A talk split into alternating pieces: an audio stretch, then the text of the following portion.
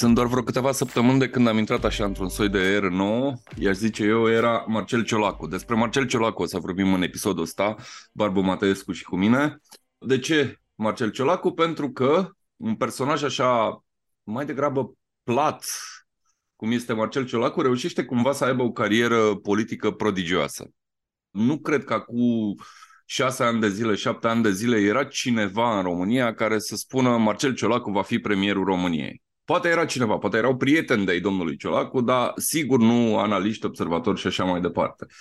Salut, Barbu, și uh, să intrăm direct în subiect. Uh, ce îl face pe Marcel Ciolacu atât de rezistent în politică și să ajungă până la o funcție, la cea mai importantă funcție executivă până la urmă. Președintele este mai puțin uh, important în ecuația asta. Ca să-ți răspund foarte precis, faptul că nu a candidat încă la niște alegeri prezidențiale. Deci, uh, Partidul Social Democrat a decartat, a eliminat o mulțime de politicieni în ultimii 25 de ani, punându-i să candideze la prezidențiale și, uh, deci, punându-i președința ai partidului, punându-i să candideze la prezidențiale și, în urma eșecului, scoțându-i din scenă.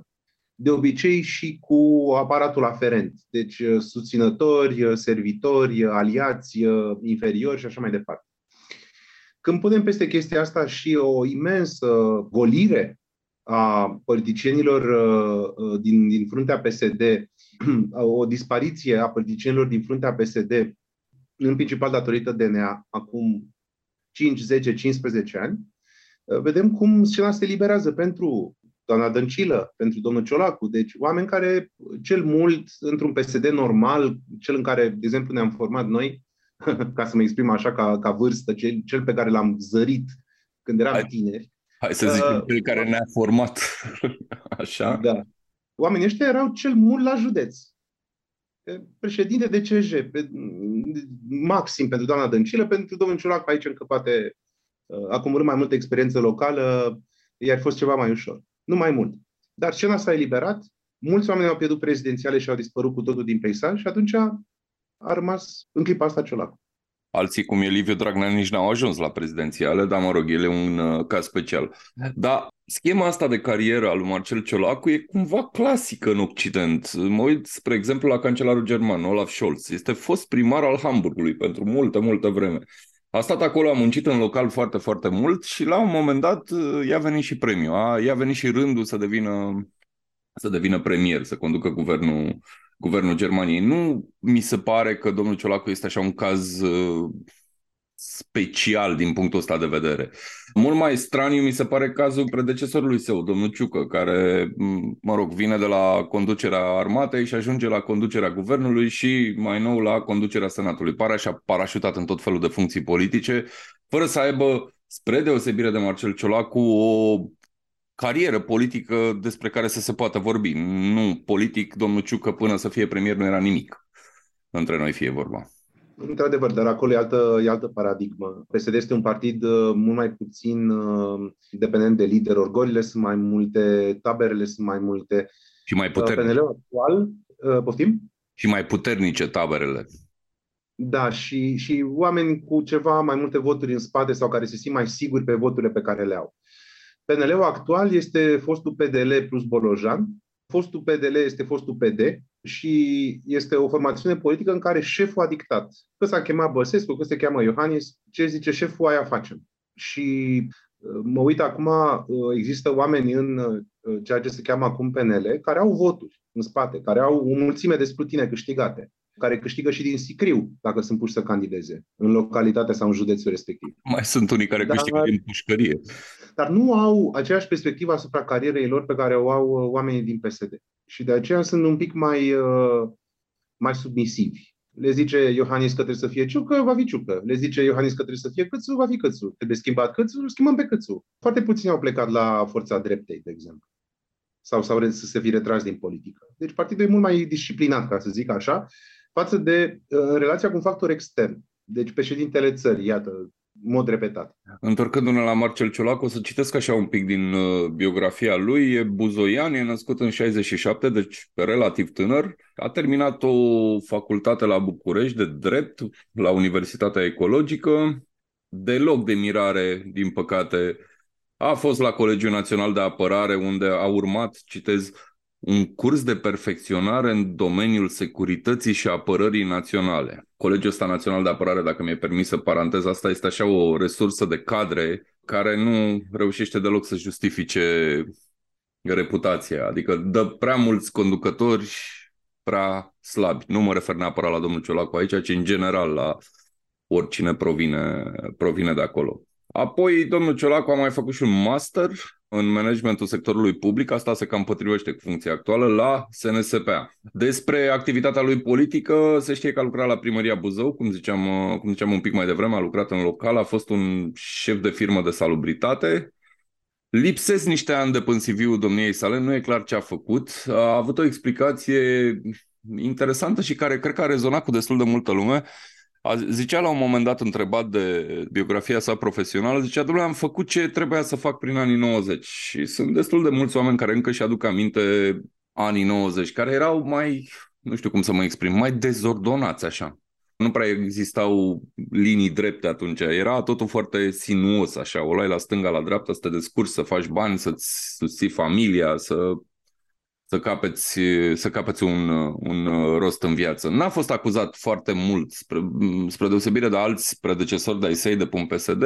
Discuția asta despre biografia domnului Ciolacu a fost relativ uh, de mică intensitate. Și a mai făcut ceva, și cu asta mă opresc cu istoria premierului, a renunțat sau a fost obligat să renunțe la un titlu de revoluționar întrebând în jur de ce face Marcel Ciolacu chestia asta sau ce, ce semnificație are renunțarea asta la titlu. Explicația pe care am primit-o a fost uh, domnul Ciolacu se pregătește probabil de prezidențiale și a eliminat o potențială vulnerabilitate. Nu e clar ce, ce revoluție o fi fost pe la Buzău pe acolo, aici am recunosc lipsa de informații. Atâta știu că la intrarea în Buzău este un banner pe care scrie oraș martir. Probabil o fi fost o revoluție și acolo, probabil au fost victime, nu știu. Cert e că domnul Ciolacu a simțit nevoia să, să, să-i fie recunoscută participarea și nu prea i-a fost recunoscută sau i-a fost doar până la uh, un punct. Ce anume a făcut la Revoluție n-am găsit pe nicăieri, dar sunt sigur că va explica la un moment dat. Acum, când de momentul ăsta istoric, să ajungem în prezent. Marcel Ciolacu devine premier într-un an în care datoria publică crește cu o viteză de Formula 1, dacă mi-e permisă comparația asta. Devine premier uh, într-un an preelectoral, trebuie să pregătească țara și să-și pregătească și partidul, pentru că e și președinte de partid, pentru patru rânduri de alegeri. Acum, după vreo două săptămâni de guvernare Ciolacu Barbu, cum crezi că va arăta perioada următoare? În, în ceea ce urmează să spun, nu uh, emit un verdict uh, cu privire la Ciolacu, și fac uh, referire la niște cauze care au de-a face cu birocrația, cu mecanismele și procesele din statul român. Nu cred că se vor rezolva foarte multe lucruri. Sunt niște probleme chiar mai concrete decât datoria publică, care afectează părți imense din țara asta. În special având de-a face cu sistemul de sănătate. Sistemul de învățământ era foarte important pentru părinții, hai să zic așa, sub 50 de ani, chiar și înainte de greva profesorilor. Colac peste pupăză avem aceste probleme cu inflația. Nu atât datoria este resimțită de oameni cât inflația. Și nu e un moment propice să iei puterea. Este un pariu aproape nebunesc pe care PSD îl face sau Ciolacul face, că cu câteva firme de comunicare bune sau foarte bune, eventual aruncând niște bani peste televiziuni și poate și peste Facebook, poate că lumea va crede că trăiește bine. Lucrul ăsta nu este, nu este adevărat. Și în timp ce vorbeai, mă gândeam dacă nu cumva într-un an de zile, deci acum suntem pe 1 iulie 2023, dacă nu cumva într-un an nu va mai fi Ciolac. Dacă nu cumva statutul la europarlamentare va fi atât de nemulțumitor pentru PSD încât să avem un congres extraordinar, relativ rapid după europarlamentare. Ciolacu are opțiuni. Se poate lupta cu Iohannis, se poate lupta cu Simion, sunt tot felul de ținte pe care le poate selecta pentru a menține un conflict puternic, mai că conflictul ăla e politic. Problemele sunt concrete. Și este foarte ușor pentru toate celelalte trei partide mari și cele din opoziție, dar și PNL, să arate spre Ciolacu și să spună români, PSD are puterea, PSD are primul ministru. Ei sunt de vină. sau ei sunt vine împreună cu Iohannis.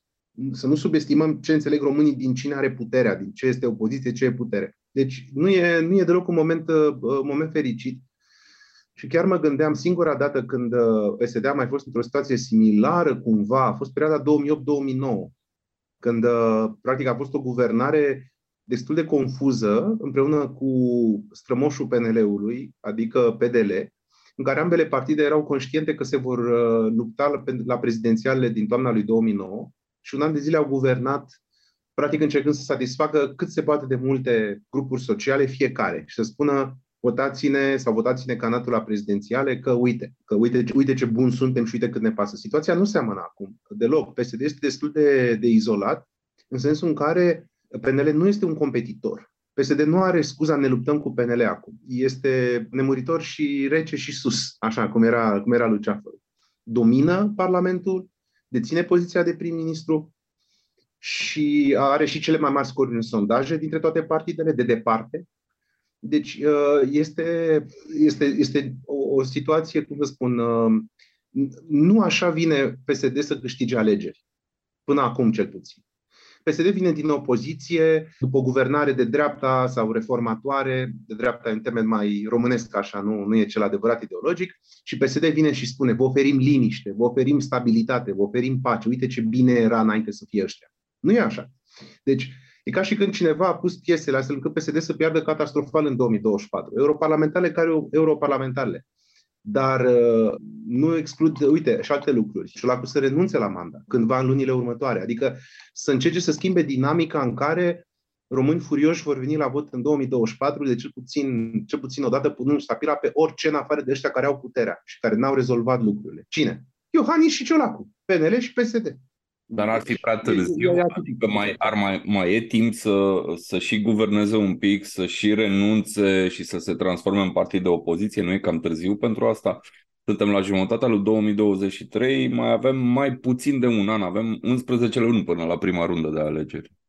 Da, însă aici e, e, un, e un citat uh, din Lenin pe care l-am găsit foarte mult pe Twitter în contextul evenimentelor din Rusia Lenin spunea, sunt uh, decenii când nu se întâmplă nimic și sunt săptămâni când se întâmplă decenii. Deci s-ar putea ca lucrurile să se miște repede. Uh, PSD este un partid uh, cu o oarecare inerție, dar totuși, um, cel puțin după europarlamentare, s-ar putea să aibă, să existe o, o reacție destul de puternică. Mai e un lucru, Ciolacu, să punem punctul pe ei, Ciolacu nu e carismatic. Nu e niciun om toxic, nu e Dragnea, nu stârnește genul de emoție potriva sa, precum Năstase sau Ponta, nu are aroganță, sau nu are același tip de aroganță, dar uh, absolut orice membru PSD știe și membrii PSD au acest, această percepție foarte clară, om obișnuit, votantul nostru, ce simte, ce gândește. Ciolacu nu, trebuie, nu pune pe nimeni să iasă din casă. Nimeni nu zice, hai să mănânc cu jumătate de oră mai târziu, că trebuie să votez Ciolacu. Pe, este... de altă parte, pe de altă parte, Barbu, nimeni nu zice... Mai degrabă dăncilă, atenție, e mai degrabă dăncilă decât Năstase sau Ponta. Năstase sau Ponta spunea mai devreme că au mobilizat foarte mulți oameni la vot împotriva lor, dar și de partea lor. Mai degrabă pe Ciolacul văd în spațiu dăncilă. Pe de altă parte, nici omul ăla ipotetic despre care vorbeai că, despre care spuneai că nu-și amână prânzul ca să se ducă să voteze Ciolacu, nu-și amână prânzul nici ca să demonstreze împotriva lui Ciolacu. Nu e, cum spui și tu, nu este un tip conflictual, ca să-l uh, citesc pe domnul Dragnea. Este mai degrabă împăciuitor. M-am uitat la discursul lui uh, de investitură. Părea să aibă o, o, o trăsătură, discursul ăla, care a lipsit de la aproape toți șefii PSD-ului până acum. Părea empatic. De la PSD nu te aștepți la empatie, te aștepți la la autentică. Te aștepți la ipocrizie, te aștepți la un pic de cabotinism, la un pic de aroganță, cum spuneai mai devreme. În discursul din, din Parlament, cu părea mai degrabă, din nou spun, non-conflictual, empatic și dispus să colaboreze. Nu era pe logica ce cu mic am venit la putere. Lipsea, lipsea cu totul lucrul ăsta. Uh, și asta m-a mirat și de-aia vreau să ajungem cumva să-i facem și un profil politic. Pe cine reprezintă domnul Ciolacu? Evident, reprezintă facțiunile din PSD. Trecem peste partea asta. Dar cum ar arăta un votant al lui Marcel Ciolacu? Cred că, în primul rând, este un om care apreciază brandul PSD, și brandul PSD a ajuns să însemne ceva destul de complicat și interesant în vremurile în care ne aflăm. Pentru că, ok, uh, diferențele dintre PSD și PNL sau USR, să zicem că sunt clare pentru acel votant. Dar acel votant nu este încă atât de furios sau de nemulțumit de schimbările din societate încât să voteze aur. Deci este un om care vrea stabilitate, dar, uh, cum spun, uh, nu este stăpânit atât de mult de emoție. Emoția schimbării, emoția schimbării în celălalt sens. Provocările guvernului Ciolacu. Prima și cea mai evidentă, ai menționat-o și tu un pic mai devreme, este economia. Ne îndatorăm nemaipomenit de mult. Inflația nu e sub control în momentul ăsta. Ambițiile guvernului sunt destul de mari au uh, rezolvat problema profesorilor, cel puțin parțial sau pentru o vreme. Zilele trecute anunțau că o rezolvă și pe aceea a unor categorii de personal din zona de sănătate. Rezolvare înseamnă pe scurt măriri de salarii. Foarte probabil uh, or să vină și alte categorii. Au fost și polițiștii și or să vină și alții. Alte greve, alte proteste, alte nemulțumiri. Deci economia va fi o discuție. Câtă vreme prețul brânzei în piață crește, guvernul nu va fi primit, privit cu ochi bun și va crește în continuare pentru că în momentul ăsta challenge-ul este să țină inflația într-o cifră, nu să se întoarcă inflația la momentul de dinainte de, de criza economică prin care trece lumea, nu numai România în momentul ăsta. Ce altceva, ce altfel de problemă ar putea să aibă guvernul ăsta? Mă gândesc acum, unul, la relația cu PNL-ul, dacă ți se pare că e un risc acolo. Doi, la chestiunile prevăzute sau poate, nu știu, războaie culturale, că am văzut că mai există aplecarea asta la, la PSD uneori mai ales că există o presiune din opoziție, cel puțin din partea AUR, să se ducă discuția politică pe zona asta de război cultural și, nu știu, contraintuitiv așa. Există și presiunea din partea USR-ului care cere reforme, reforme pe care USR-ul le-a pus în PNRR și acum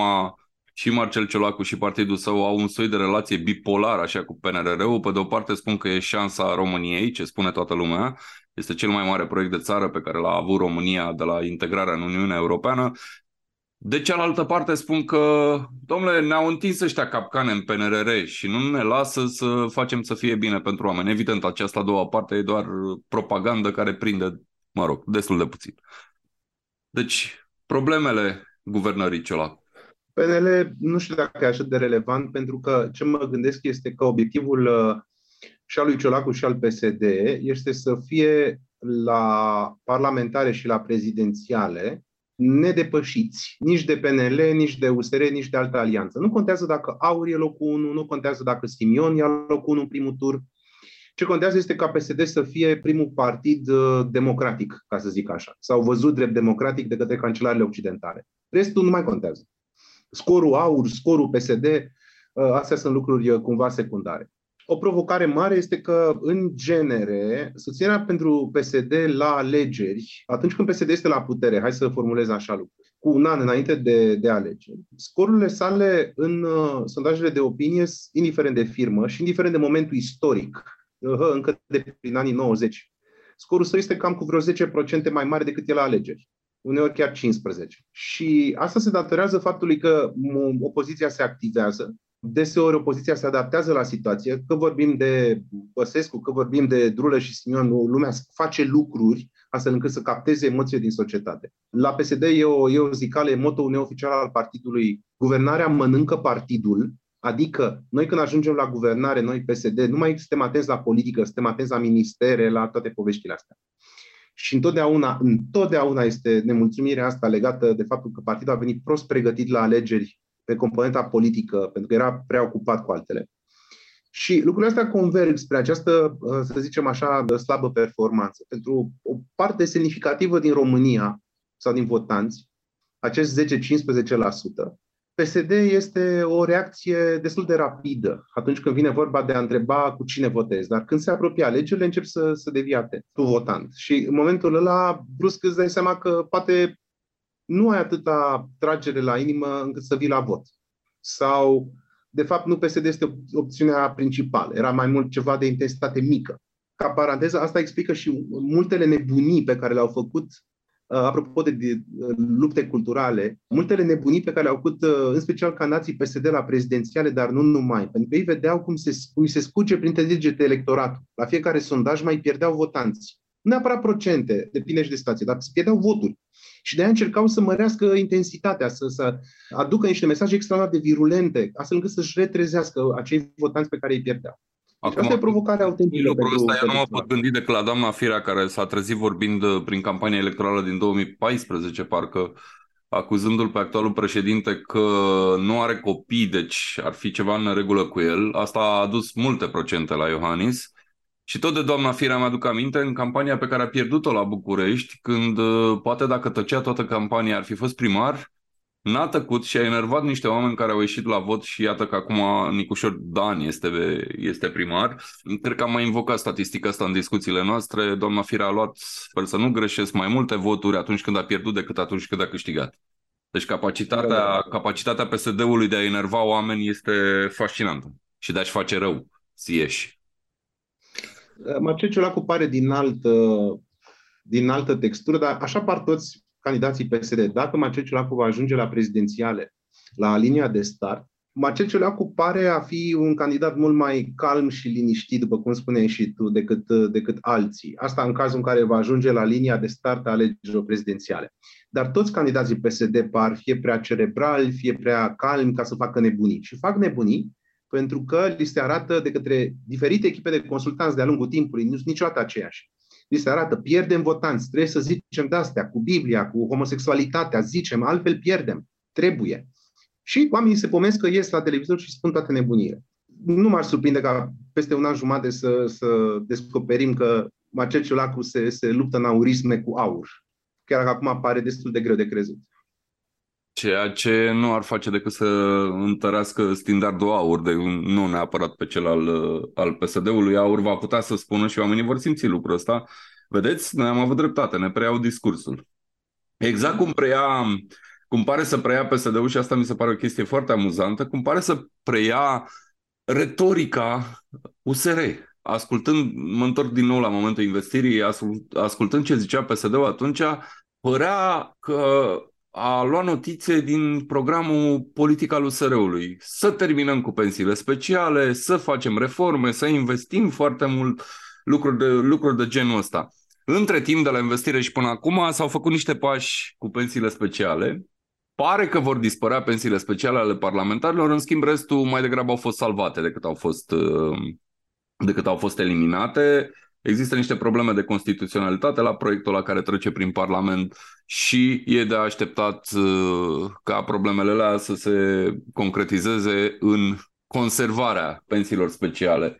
Și uitându-mă la uh, contorsiunile pe care le face PSD-ul încercând să pară că vrea cu adevărat să scape de pensiile speciale, o problemă care privește toate partidele din România. Nu există electorat în România, nu există om în România care să fie de acord cu existența pensiilor speciale, cu excepția evident a beneficiarilor și familiilor lor. Aproape ți se face milă de PSD. Și întrebarea mea este, Barbu, dacă ai un partid atât de mare, atât de bine înfipt uh, în administrație, în parlament, controlând o bună parte din media, de ce e atât de greu să te desparți de privilegiații ăștia? Pentru că până la urmă, dacă îi luăm și îi numărăm, nu știu, sunt câteva mii, hai să zic, zeci de mii. Nu este, ei nu sunt o forță electorală reală. Pensionarii speciali nu pot să impună prin puterea votului un partid în Parlament. Nu pot să decidă o, o, o, o coaliție. Nu pot să facă nimic de genul ăsta. Ei există acolo doar în interiorul sistemului, dar nu sunt o forță electorală reală și totuși PSD-ul se teme de ei. Nu numai PSD-ul și PNL-ul se teme de ei. Să nu uităm că pensiile speciale sunt o idee a unui liberal. Unui liberal al minter cu merite. Mă refer la Valeriu Stoica, care l-a pus în justiție sub argumentul că așa stăvilește corupția. N-a prea stăvilit-o, dar în schimb avem niște foști magistrați care ies cu niște pensii uriașe. E vorba aici de trădarea unei filosofii de funcționare a clasei politice pre-USR și pre-AUR. Și probabil pre-USR mai degrabă, că la AUR e de văzut. De asta există aceste partide.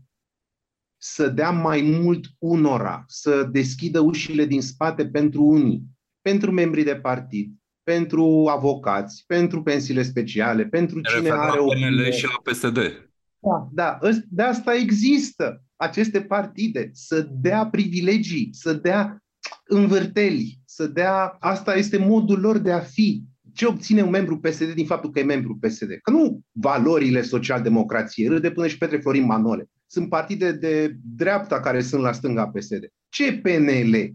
Nimeni din PNL nu mai știe. Bolojan mai știe ce era odată PNL. Și toată clasa politică se întreabă ăsta de ce n-a plecat la forța dreptei. Deci PNL e PD, care a fost ba de stânga, ba de dreapta, Boc a scris și a făcut lucrat de doctorat pe necesitatea unui parlament unicameral, după care a aruncat chestia asta la noi. Hai, lasă-o jos. Totul este pentru banii de la stat. Deci asta este temerea lor, nu procentele. Este ceva ce este împotriva principiilor lor. Este principial ca ei să fie venali. Da? Este ca și când ai, ai întreba de ce se teme un național-socialist să dea bani unui cerșetor. Este împotriva principiilor sale. Este o trădare a național-socialismului. Să ajuți pe oamenii care nu au reușit să urce darwinist în societate, de exemplu. Nu e chiar cel mai bun exemplu, dar mă rog. Uite, deci partidul, este, partidul darwinist, nu mă gândeam așa. Da, e o criză imensă acolo. E o criză imensă și semi-soluția pe care o încearcă este, mm, na, hai să vedem dacă păcălim opinia publică, oamenii o să fie mulțumiți că 20 de ani, de câte am înțeles, se amână totul. Nimic în România nu i-a amânat 20 de ani. Nu avem niciun program, nicio măsură în această țară care să intre în vigoare la 20 de ani după ce a fost emisă, decât asta. Și să vedem acum cât de bine reușește să comunice opoziția faptul că, băi, e păcăleală. În uh, literatura științifică, conducerile PNL și PSD sunt denumite și cercurile din jurul lor sunt denumite, dacă nu mă înșel, elite extractive, adică extrag rente, extrag bani de la stat, exact cum ai descris, uh, cum ai descris da. tu mai devreme. Deci Dar mai nervez din când în când stânga când explică România are cel mai mare program de asistență socială din România. Nu este programul oficial de asistență socială, care e foarte mic, ci partidele politice. PSD și PNL furnizează, pun pâine pe masă la sute de mii de familii care altfel nu și-ar putea câștiga existența, că de-aia au intrat în politică. S-ar fi dus în străinătate la muncă sau în mediul privat și nu mai e timp de politică decât așa, în picături. Deci este un program imens de asistență socială. Statul român angajând membrii de partid. Despre asta vorbim. PSD Unii... și PNL sunt agenții de asistență socială mascate. Și te duci în orice oraș din România în Transilvania, PNL, în vechiul regat PSD și vei vedea oameni care muncesc la primării, la au habar de mic, n-am nicio legătură, au făcut hidro, nu știu ce, și sunt la fonduri europene. Dar ei au un loc de muncă, au o pâine pe masă. Și o pâine bună, din ce în ce mai bună, că România e din ce în ce mai prosper. Deci asta ajută și la economie. Un mecanism foarte complicat. Keynesian, așa. Pe, pe, acest ton, pe acest ton optimist îi dai șanse de supraviețuire politică, evident, lui Marcel Ciolacu post-2024? Ca să supraviețuiască politica, trebuie să câștige prezidențialele. Altfel, evident că va fi macerat, luat cu mașeta de către activul PSD. Nu e exclus. Nu e exclus. Și uh, sunt uh, strategi, ca să spun așa, și în afara PSD și în interiorul PSD care sunt foarte expliciți. Ajungem cu Simion în turul 2 și putem să punem pe oricine. Vom pune chiar președintele partidului, probabil, că îl plac ambasade. Și gata. Schema din 2000. Deci să nu excludem chestia asta.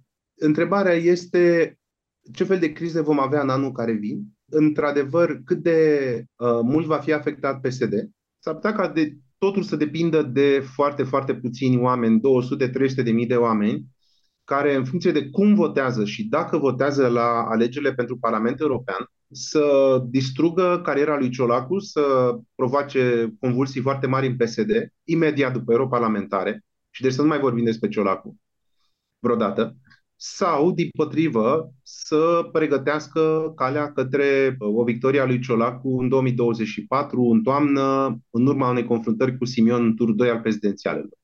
A venit vremea pentru un președinte PSD pentru că România nu a acceptat post-Iliescu această variantă. Nu au vrut-o. Românii nu au vrut un președinte de la PSD, au trimis PSD-ul așa pe banca de rezerve a istoriei din punct de vedere al alegerilor prezidențiale și au zis nu, o să alegem pe oricine altcineva, nu e PSD. S-a schimbat asta în vreun fel sau se poate schimba la tura asta de alegeri? Se poate schimba pentru că întotdeauna întrebarea este și cine este opțiunea sau ce, ce reprezintă acea opțiune. Nu exclud ideea ca Simion să-l învingă pe Ciolacu. Și motivul pentru care sunt un pic sceptic este singurul scrutin la care Ciolacu a avut un rol determinant, și anume parlamentarele din 2020, când la nivel istoric PSD a obținut un rezultat înfricoșător. Cel mai mic număr de voturi din istorie la parlamentare, lucru care nu a fost adevărat pentru toate partidele. Adică nu era pandemia și asta au venit mai puțini oameni. Cel mai mic scor din 1996 și până în prezent. Deci nu a fost locul 1, dar un loc 1 destul de chinuit. A trebuit să se alieze cu PNL ca să fie la guvernare, nu cu UDMR sau un partid mic. Deci, greu de crezut că după un an de guvernare oficială PSD, și până acum a fost la guvernare, lucrurile se vor schimba foarte, foarte mult în bine în 2024. Deci s-ar putea să trească să ne pregătim pentru un PSD un pic care subperformează față de cum îl știm din deceniile trecute. Deci și de data asta destul de puțin probabil să avem un președinte de la PSD, dar asta e un subiect la care să ne întoarcem probabil de multe ori în uh, anul ăsta, că mai sunt multe episoade. Mulțumesc, Barbu!